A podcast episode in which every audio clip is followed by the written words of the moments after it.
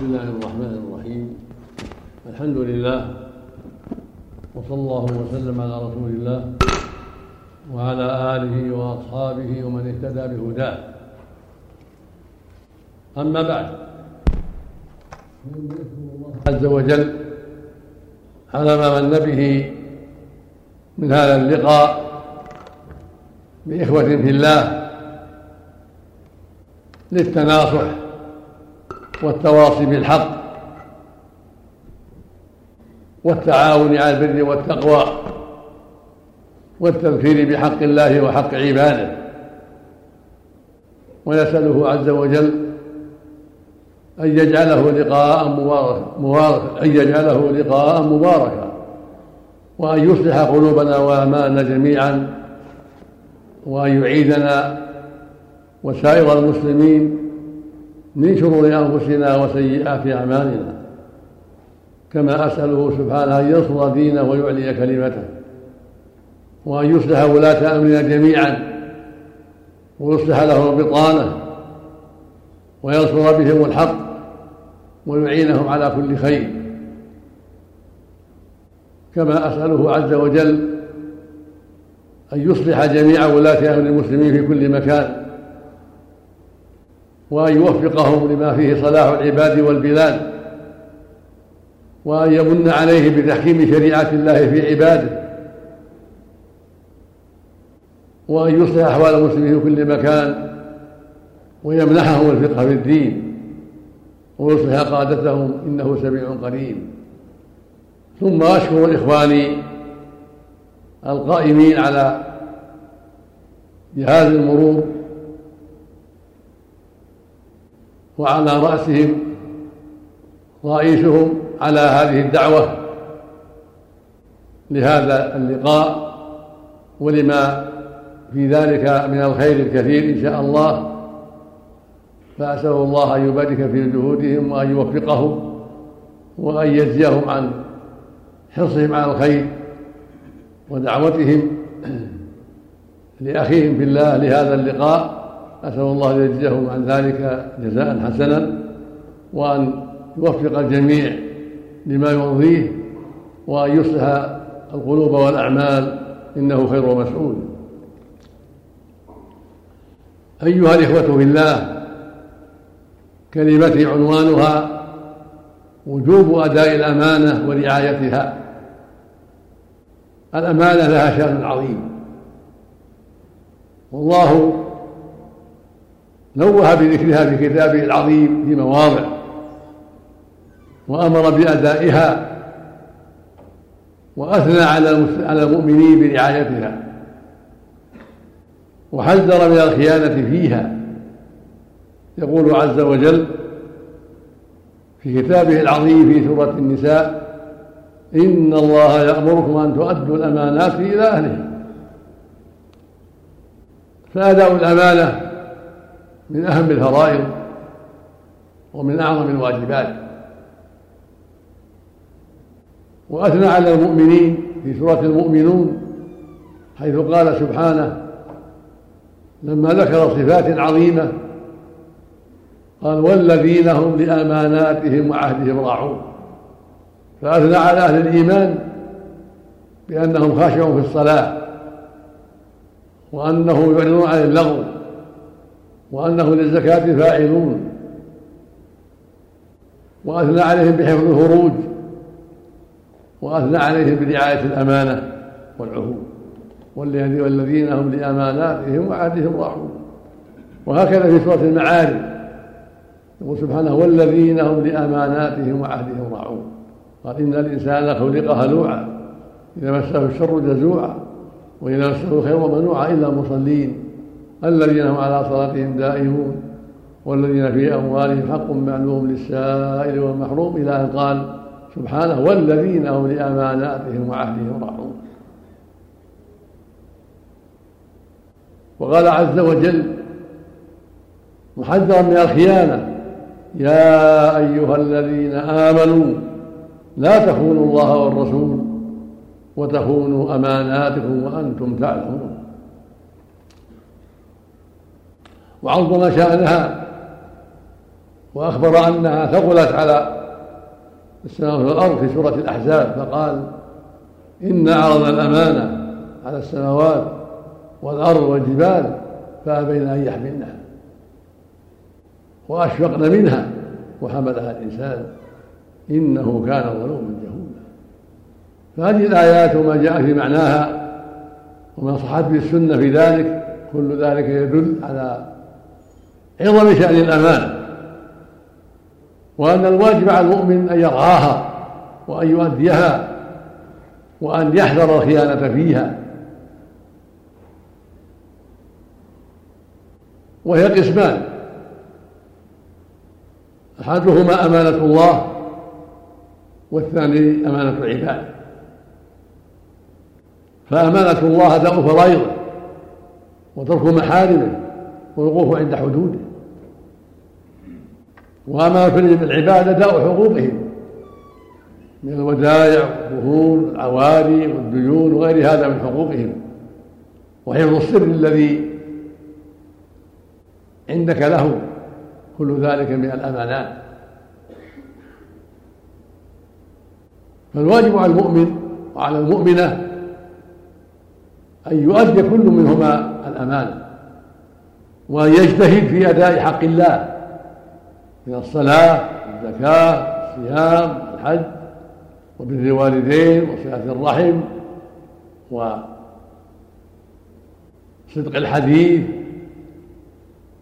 إلى غير ذلك. واجتناب المحارم التي حرم الله عليه من سائر المعاصي الزنا والربا العقوق وقطيعة الرحم وأكل مال اليتيم إلى غير هذا مما حرم الله عز وجل. وأعظم الأمانات توحيد الله والإخلاص له. فإن هذه الأمانة فوق كل أمان. ولأجلها خلق الله الثقلين الجن الجن والإنس. يقول سبحانه وما خلقت الجن والإنس إلا ليعبدون. فهذه أعظم أمانة. أن يخص الله بالعبادة وأن يفرد بها جل وعلا وأن يترك الإفراط به. فأعظم أمانة وأوجب أمانة أن تخلص العبادة لله وحده وأن تخصه بعبادته وأن تعظمه وتخشاه عز وجل وترى حقه وأن تدع الإشراك به سبحانه وتعالى فإنه أعظم الذنوب وأكبر الجرائم. فالإشراك بالله هو أعظم ذنب عصي الله به وهو أعظم جريمة فعلى كل مؤمن ومؤمنة أن يحرص على الحفاظ على هذه الأمانة وهي توحيد الله والإخلاص له والثبات على ذلك وترك الإشراك به والحذر من وسائله وذرائعه أينما كان العبد.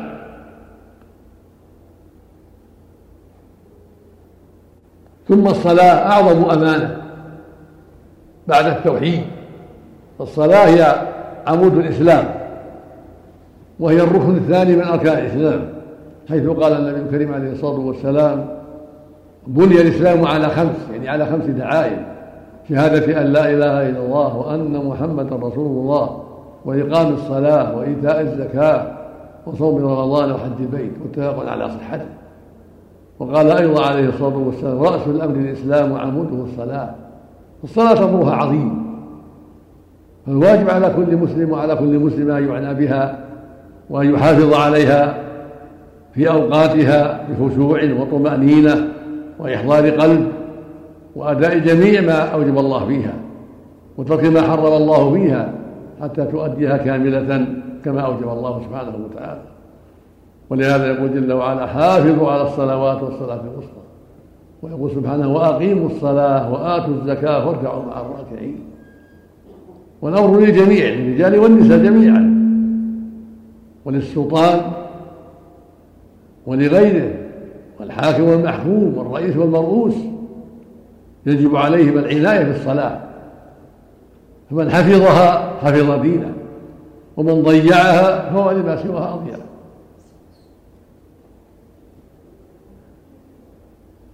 قال نافع مولى ابن عمر رضي الله تعالى عنهما كان عمر رضي الله عنه يكتب إلى عماله إلى أمرائه في الأمصار.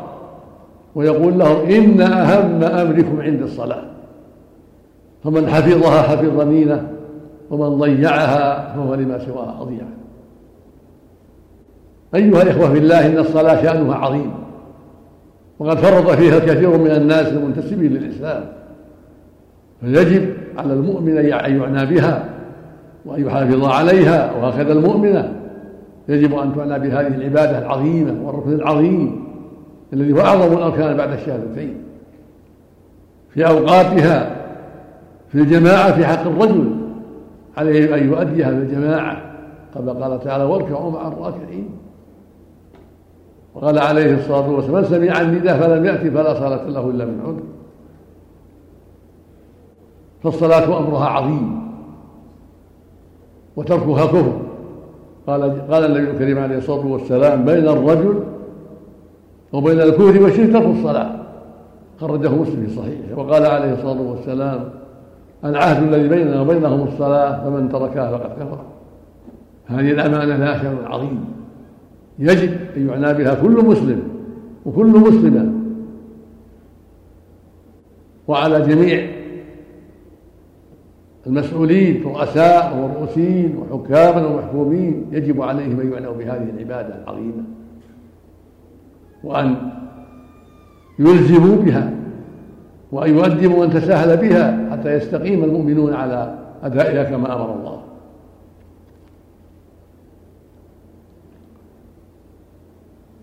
والزكاة وصيام رمضان وحج البيت وسائر ما أوجب الله كلها من الأمانة يجب أن تؤدى فهي من حق الله. وهكذا يجب عليك أن تحذر ما حرم الله فمن الأمانة أن تحذر محارم الله. وأن تبتعد عنها وإن كنت خاليا. تعظم أمر الله وتعظم حرماته مع الناس ومع الخلوة. بل يجب أن تعظمها مع الخلوة أكبر لأن الخطر عظيم ولأن الشيطان يدعو إلى اقترافها عند الخلوة أكثر. فيجب عليك أن تحذرها خاليا ومع الناس وأن تعظم حرمات الله وأن تقف عند حدوده وأن تخشاه أينما كنت سبحانه وتعالى. ومن الأمانة التواصي بالحق والتعاون على البر والتقوى والتناصر. فالرئيس ينصح مرؤوسيه ويدعوهم إلى الحق ويوجههم إلى الخير ويلزمهم بما أوجب الله عليهم بما أعطاه الله من السلطة. حتى تؤدى الحقوق كما أمر الله.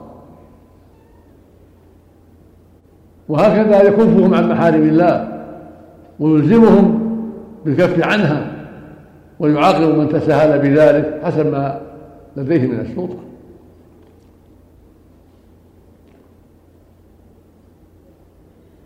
فجميع ما أوجب الله أمانة وترك ما حرم الله أمانة في السر والعلن. فالواجب على المؤمنين جميعا. أينما كانوا؟ وكيفما كانوا؟ عليهم أن يؤدوا ما أوجب الله وأن يحذروا ما حرم الله.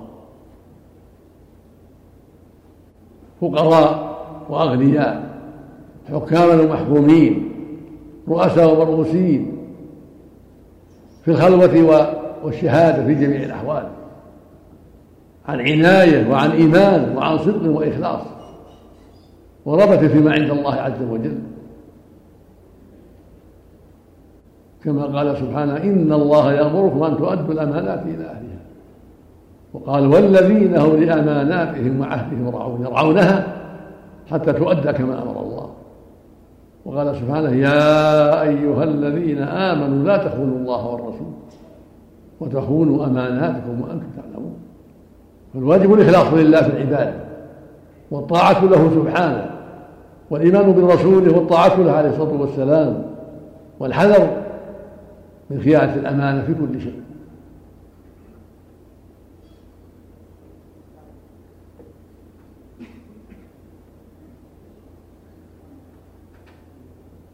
أما القسم الثاني فأمانة العباد وحقوقهم. فعليك أن تؤدي حق العباد من أمانة وديعة من رهون من ديون من عواري من أسرار عليك أن تحفظ الأمانة وأن تؤديها كما أمر الله. وعليك أن تلاحظ جميع الحقوق التي عليك لأخيك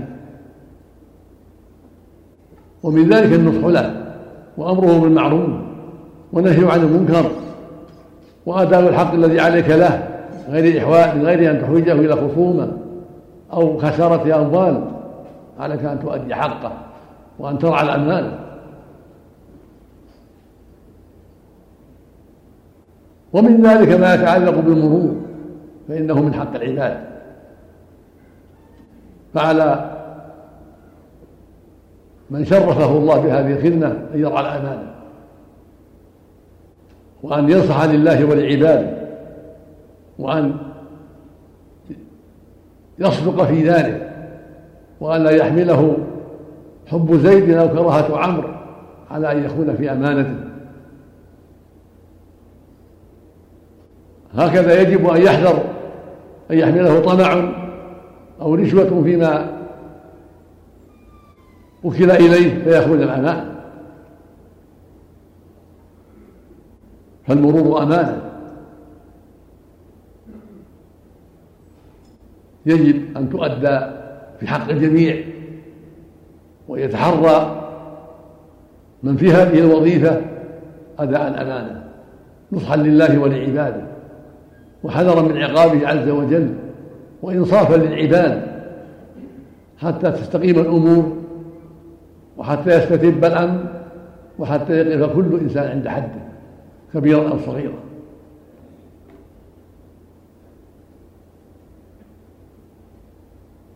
وهكذا بقية الموظفين. كل موظف على أمانة في مكتبه في إمارته في أي مكان عليه يؤدي الأمانة. وأن ينصح لله ولعباده وأن لا يحابي كبيرا أو غنيا أو قريبا أو صديقا. على حساب الآخرين. فيظلم هذا لهذا أو يؤخر حق هذا من أجل هذا أو يبخس هذا حقه من أجل هذا. فيجب أن تؤدى الحقوق لأهلها وأن يبدأ بالأول فالأول حسب الطاقة إلا إذا كانت هناك أمور توجب تقديم الغير نصحا لله ولعباده ومراعاة للأوامر التي شرع الله جل وعلا وأوجب أن تراعى وقد يراعى تقديم هذا على هذا لما في ذلك من نصح لله ولعباده. أو لأن هذا الأمر خطير لا لا يجوز أن يؤخر. أو لأنه يفوت أو لغير هذا من الأسباب. فالمقصود لا يقدم شيء على شيء إلا عن رعاية لأمر الله وعن نصح لله ولعباده لا لطمع ولا لصداقة ولا لقرابة ولا لرشوة إلى غير هذا. بل يجب أن تراعى الأمور حسب الأمانة حسب حق الله حسب النصح لله ولعباده.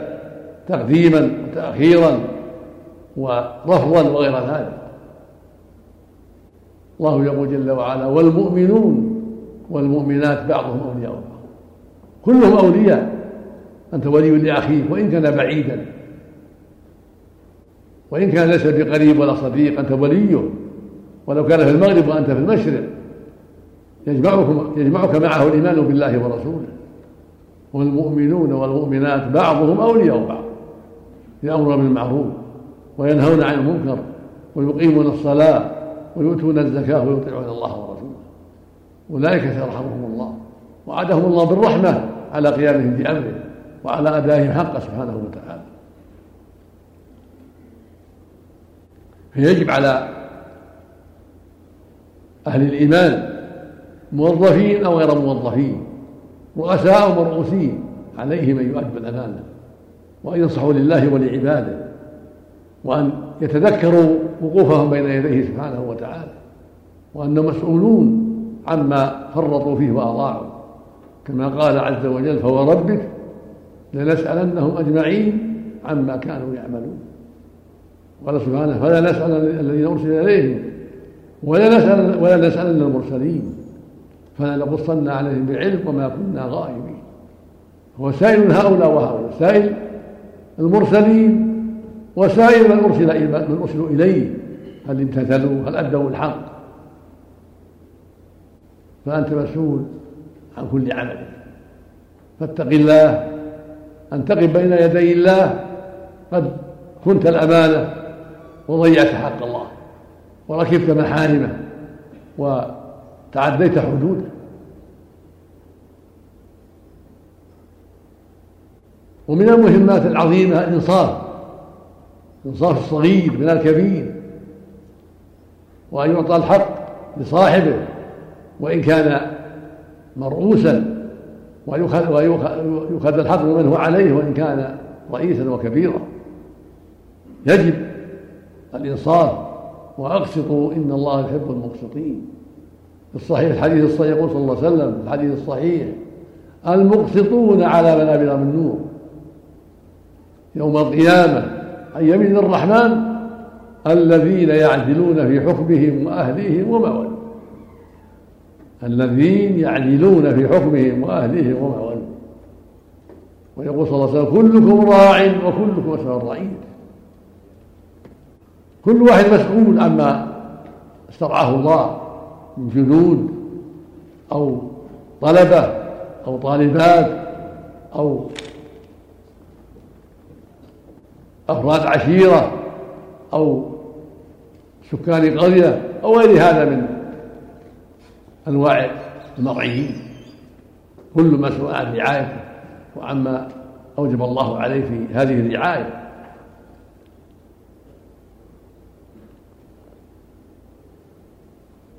ومن ذلك وأهم ذلك كما تقدم الإلزام بالصلوات في الجماعة والمحافظة عليها وأن لا يتساهل في ذلك فإنها عمود الإسلام.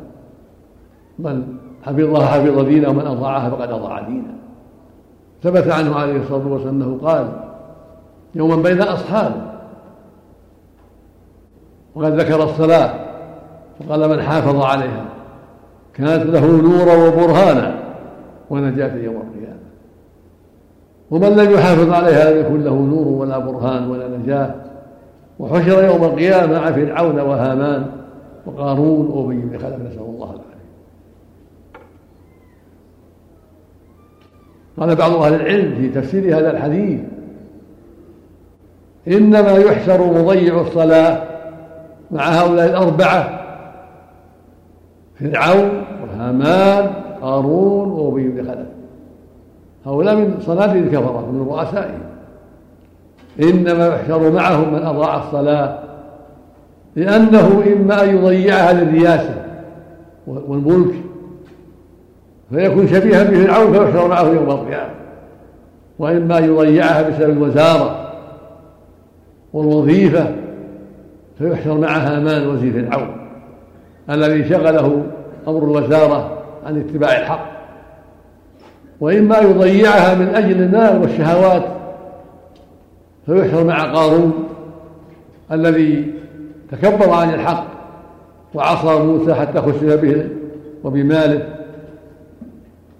بسبب كبره وطغيانه. حيث قال جل وعلا فخسفنا به وبذات الأرض.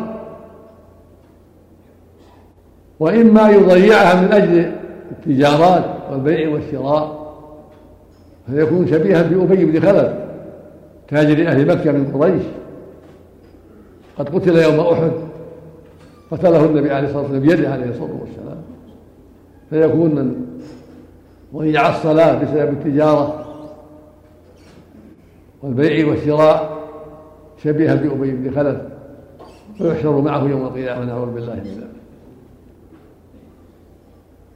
ومما قد يقع بين المسلمين الاستهزاء بالدين بأهل الخير وألا تستهزئ بهم بل تسأل الله أن يوفقك كما وفقهم وعليك أن تسأل ربك أن يعينك على أداء الواجب كما أعانه وأن تحذر شر لسانك وشر إشاراتك الاستهزائية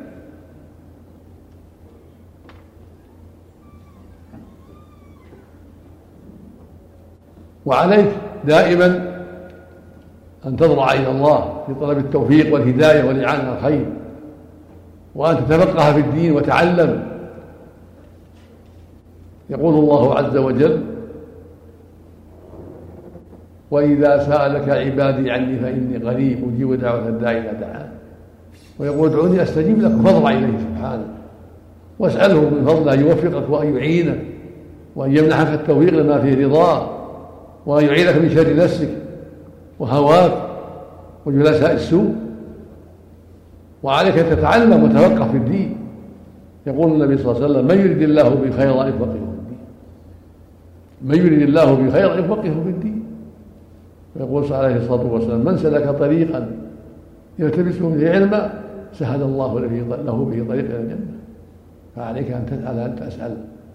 عليك أن تسأل عن ما أشكل عليك. يقول سبحانه فاسالوا أهل الذكر إن كنتم لا تعلمون. وعليك أن تتعلم وتفقه. ومن أسباب ذلك ومن وسائل ذلك الإقبال على القرآن والإكثار من تلاوته فهو كتاب الله فيه الهدى والنور وهو أعظم كتاب وأشرف كتاب. يقول فيه سبحانه إن هذا القرآن يهدي للتي هي أقوم قل هو للذين آمنوا هدى وشفاء. كتاب أنزلناه إليك مبارك ليدبروا آياته وليتذكر أولو الألباب. علينا جميعا بكتاب الله. أن نتدبره ونتعقله ونستفيد منه ونعمل به أينما كنا؟ فهو أصل الخير وينبوع الخير. وهكذا سنة الرسول عليه الصلاة والسلام.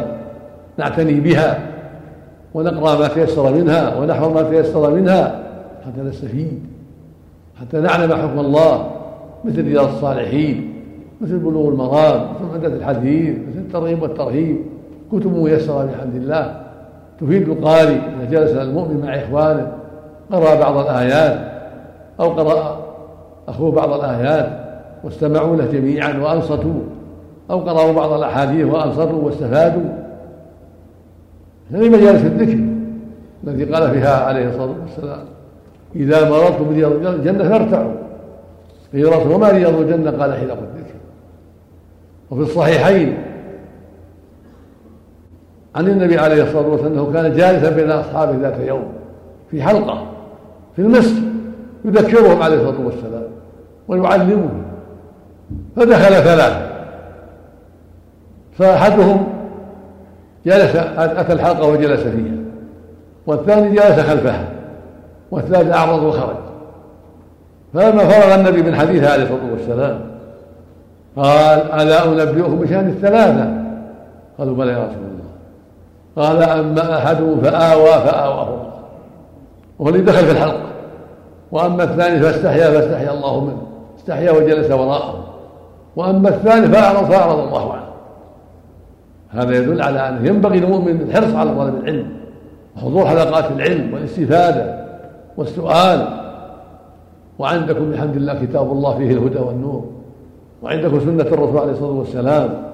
وعندكم من تعرفون منها العلم إذا تيسر له حلقة. حرصتم على حضورها أو على سؤاله عما أشكل؟ أو هكذا سماع ما يذاع في إذاعة القرآن من نور على الدرب فإنه برنامج عظيم مفيد فينبغي الاستماع له فإنه مفيد جدا. وهو ميسر لك وأنت على فراشك وفي بيتك. وهكذا ما يذاع من الأحاديث الدينية. وينشر ينبغي أن يكون لك نصيب من ذلك. تستفيد وتقرأ وتستمع. وهناك أمر عظيم وهو التوبه إلى الله من سالك الذنوب ومن التقصير. فالإنسان محل خطا ومحل غفله قال النبي عليه الصلاة والسلام كل بني آدم خطاء. خير الخطائين التوابون. فالمؤمن يحاسب نفسه ويجاهدها ويلزمها بالحق. ويمنعها من الباطل ويبادر بالتوبه مما حصل من التقصير. فالتوبة بابها مفتوح حتى تطلع الشمس المغربية. فعلينا أن نبادر بالتوبة من كل ذنب.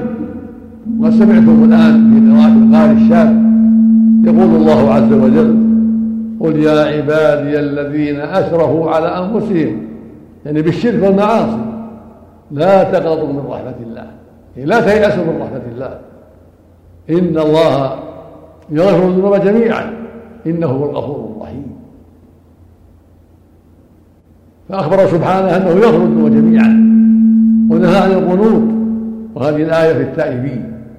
أجمع العلماء رحمة الله عليهم أن هذه الآية نزلت في التائبين. ويقوله سبحانه قل يا عبادي الذين أسرفوا على أنفسهم لا تقنطوا من رحمة يعني بل توبوا إليه. فهو يغفر جميعا لمن تاب إليه وأناب إليه. ولهذا قال بعده وأنيبوا إلى ربكم وأسلموا. فأنت مأمور بالإنابة وهي الرجوع إلى الله والاستقامة على دينه والخضوع له. أما من مات على الشرك فإنه يغفر له. كما قال عز وجل إن الله لا يغفر به ويغفر ما دون ذلك لمن يشاء.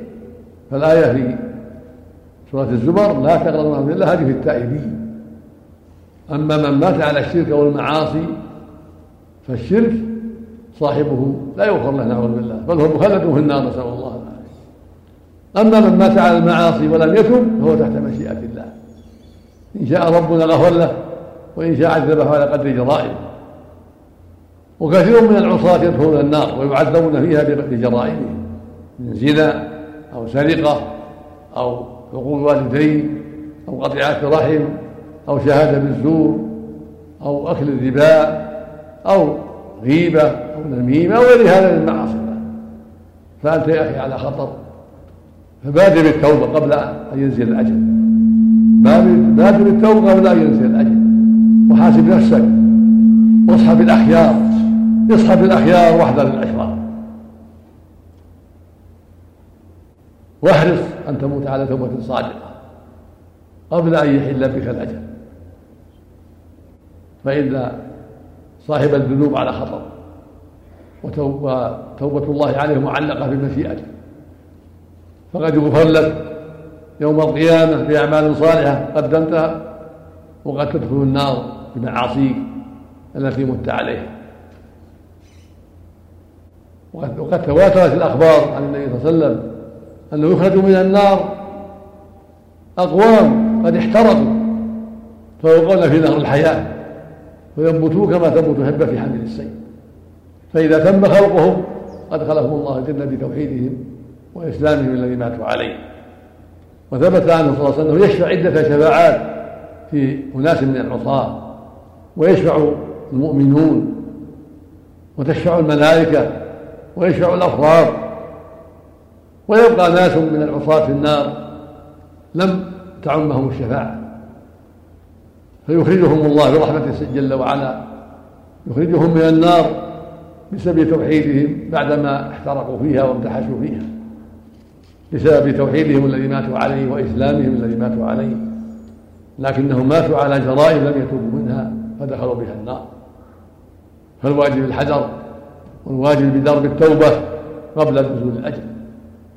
وأسأل الله بأسمائه الحسنى وصفاته العلى أن يوفقنا وإياكم للعلم النافع والعمل الصالح وأن يمنحنا الفقه في دينه والثبات عليه وأن يمن علينا وعليكم بالتوبة النصوح والاستقامة على أمر الله والحذر من معاصي الله وأن يرزقنا جميعا المسارعة إلى ما يرضيه والحذر من مناهيه وأن ينصر دينه ويعلي كلمته وأن يوفق ولاة أمرنا لكل خير وأن يعينهم على كل خير.